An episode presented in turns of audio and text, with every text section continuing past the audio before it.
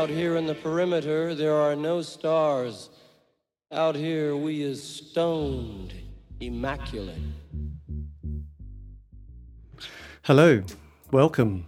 This is David Eastaugh. This is the C86 show.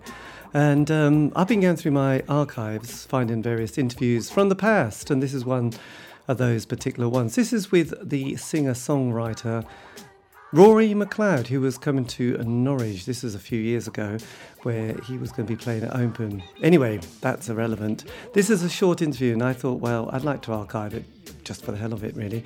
Um, hopefully, I will interview him again and get a slightly longer interview um, because it would be much more interesting. But this is it, and um, obviously the beginning of it is us talking about that particular night that he's going to have it open. That's been and gone. Just let it go, people. This is Rory. This is me.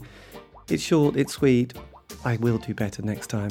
Anyway, take it away, Rory. I'm playing at a place called Open, which Yeah. I've never been to before. Sounds like a theatre. I don't know if it is. It was an old bank, actually. Oh, was it? It was a really massive Barclays Bank that Oh. was was kind of um, very grand and glitzy and very.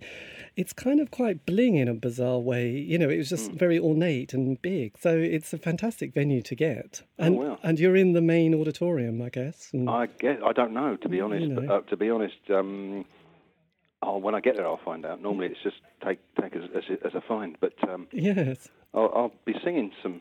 Well, well, I mostly I do my own songs really, yes, um, and tunes and um, yeah. all kinds of songs. Some of- about the family, some um, kind of. In a way, I, I see myself as keep memory alive. Yeah, because that's yes, because you've you've come, you know, you're obviously a, been a, you know you've been on the circuit for a long time as a as a singer songwriter and a sort of travelling troubadour is, is how people often refer to you, don't they? Do you want to just give us a background of of your career? I'll try to. Uh, uh, yeah, I'm, I'm always. Well, uh, um, I used to play with a jug band and busking with them, and we got invited. Someone saw us playing in a wee club in London called Bunjies, and we used to play there. We used to play some other pubs, and we're quite physical. It was quite played quite in a physical way, really. Yes. Um, we used to even playing harmonica with hose pipes and swinging them around the head and getting this kind of what strange effect. And And I guess this is the early eighties, yeah, it was actually. It was in the 70s, actually, late 70s. right? because we went to Germany. Uh, we got invited to play in Germany by a, a, a lover of blues. He was a blues collector, and he, he just liked the energy. Um, Yeah. we had about three or four harmonica players and two guitars. Uh, So we, yeah, so I lived, ended up being in Germany, playing with them, and I was making songs. Some we did, some we didn't. Yeah. Um, songs about my mum was written were written back then.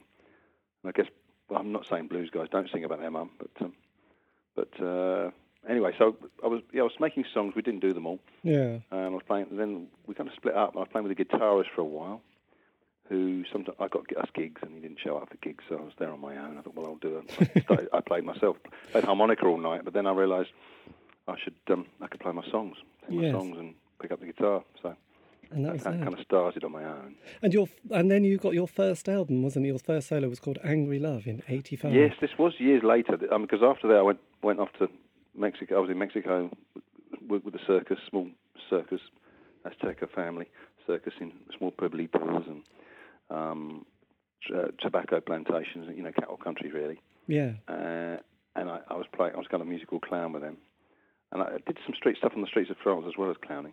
Kind of of, um, self-taught kind of um, mime, I suppose. But um, and then I, I was still making songs really. So I came up to Texas, which is near Mexico, and came up there and sang in a few bars. Played with a reggae band, harmonica with a reggae band. We supported Peter Tosh and Dennis Brown, and and then I was also there's some clubs there that I played in. And there's Kerrville Festival.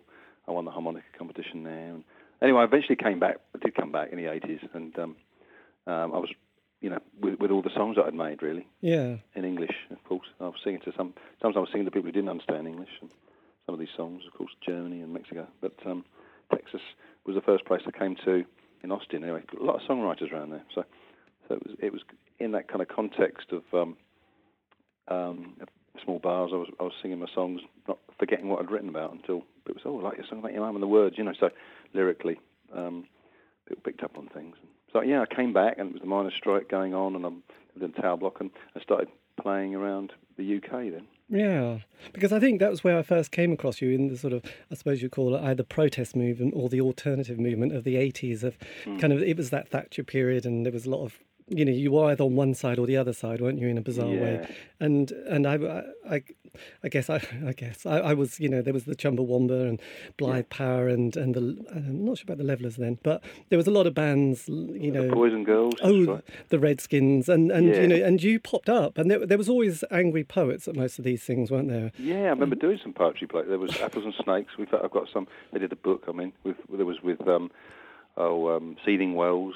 Oh um, gosh, yes, and uh, oh some um, Attila little the brother. Yes, Ball. and Attila the stockbroker Attila as the well. stockbroker. That's right. You Um, couldn't go to any gig without him, and so yeah, so angry love. So was that a, an album that you had written quite currently from that period, or was that stuff from more um, what you did in Mexico? It was a mixture, to be honest. It was a mixture of stuff I'd written in Germany. My mum's songs on there. There's uh, stuff I made in Texas. I remember White, White Face Boot Black was, um, and then Criminals of Hunger was something I, I was a response to riots in Brixton, what was going on in Chile and, and um, around the world you know, um, as well. Yeah. Kind of um, uh, people, basically, I suppose, uh, apartheid kind of system and breaking laws, and you know, there's good laws and bad laws. There was a lot of judgment, but there was love songs on there. Um, Passing the pain down was a response, I think, to Sure. the the, the um, Mrs. Thatcher and, and the uh, the Falklands, the Malvinas, you know, Argentina Yeah, yeah. as well. So so there was a mixture of stuff. Oh, In fact, a lot of stuff even ended up on the second album was was Kicking the Sawdust. That was a double. So there was a whole load of stuff I had. Uh, you know, I always had a backlog. I still have um, of songs that just didn't make it to an album yet, or Yeah. you know. So Angry Love was was uh, a mixture of some of those really. Because Because the other artist that was quite similar at the time was, I suppose, Billy Bragg, and there Yeah. was you as well. And but and you also really wanted to sort of highlight or capture everyday life. I remember a lot of songs about markets, you know, and and traders. Market, yeah, yes. that's right, Spitalfields. Yeah. Yes, that's it. I remember seeing watching you in a Glastonbury tent on one of the green fields and, and seeing and hearing these songs and was like, yeah, somebody really wants to document that. Was that one of the, is that one of the reasons for being a song, you know, the songwriter? Was Well, yes, as I said, because I've got songs, stories about my grandma, and it's it's it's a way of keeping memory alive, really. And I think songs is a way of doing that. It's a bit like um, singing people's history and giving it back to them, you know, in a way, yeah. and using their thinking of the rhythms of their voices and conversational way of um, of singing in a way. Um, so it was a, a bit of that to celebrate their lives, or my grandma's life, or Yeah. a farming woman. I did a whole load of songs about people, women. The singing copper's another one. And because when I've delved back into sort of folk music, often it is about sort of capturing, you know, rural life or sea life or something like, you know, of, it was to try and sort of, it was like storytelling, you know, and sort of preserving a memory of, of a past time or past past people or past village or whatever. And and you're, you've always been quite a similar singer songwriter in that vein, haven't you? Yeah, no, it is like that. I mean, yeah, storytelling. There's definitely uh, there's stories within stories, and um, I think Mariachi's love song is a bit like that. On another, it's it's it's, it's experiences that I've people I've met um, or things that have happened to me, uh, busking or playing, um, uh, playing for people in their bedrooms. You know, singing, serenading people Yeah. Mexico with with friends or. Um, but it is that, yeah. I mean, and also I think of them as dance stories because obviously I've got tap shoes, so part of the there's a lot of rhythm. So I've played for a lot of people who to, to dance to, you know, who dances to the songs, and so that that's why they even their stories are quite rhythmic, you know, in, a- in a way. Right. So you tap dance as well? I use tap, yeah, I've got tap shoes that I use. That's part of the rhythm, with it, together with the guitar and the spoons and the voice, because there's a lot of kind of, um, I suppose once someone once called it kind of rap, but I always thought it's in the end it's all rhythmic singing really, like whether rock and roll was, like Yes. Chuck Berry and Dylan did, I suppose, and, and it's it's just um, happens to be rhythmic. That's all.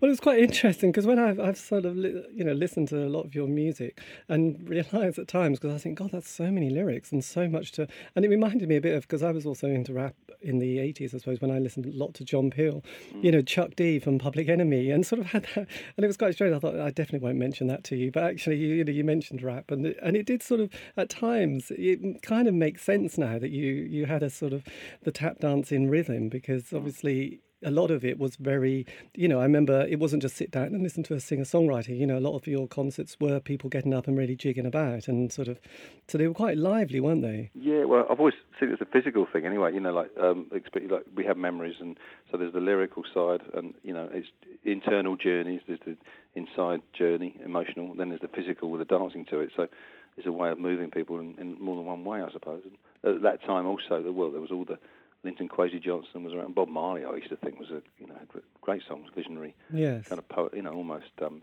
kind of biblical in the way he wrote, you know, with the parables and things. But um, and uh, there was John Cooper Clarke, of course, who I saw once as well. I think Yeah. high high speed kind of, and then so it, it- yeah, and I suppose Chuck Berry did a bit of that early rap. And it was quite interesting what you were saying about your, you know, the material of your songs reflecting, you know, what, you know, what's happening in your life at the same time, you know, with, and I think that's quite a grounding experience when, you know, the, the aging process, but not in a corny way, but just in a realizing that, you know, decades go by and, you know, things happen and, you know, big subjects happen and um, you have to deal with it. And it's quite interesting. And obviously, it's, a, you know, bringing those into your songs must be, must add a lot of depth to the material.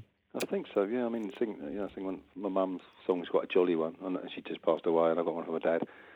That he just as another one, just to send him off really. So it's connecting to the connecting to the past a bit, Yeah. and their kids having kids. You know, I've got a kid, there's a kids. I don't like to call it a kids album actually, but I call it songs for big little people. But there's um, just songs I made because I was with a dance group working with a, uh, making songs for um, uh, about wind and breath, and then there's uh, songs I made for my kids anyway, lullabies and yeah. and songs about being a big brother soon, you know, and having to start um, realizing there's someone else going to be born and you won't be centre of attention anymore, you know, or the kids won't. So, yeah. so all those songs for them, songs to grow on as well, you know. So, yeah, Yeah. they're all part. Of, you know, I think there's, you could have a song for everything. I've got a food song somewhere. Hunger is the best sauce, full of recipes and how to how to freshen stale bread and kind of almost to survive. You know, because when you travel, as I did, food's very important part of a balanced diet, of course. But you did. I used to fantasize about roast dinner and you know this and that instead of just not beans and rice all the time. So, so it was a song that I really, I, I wanted, to, you know, full of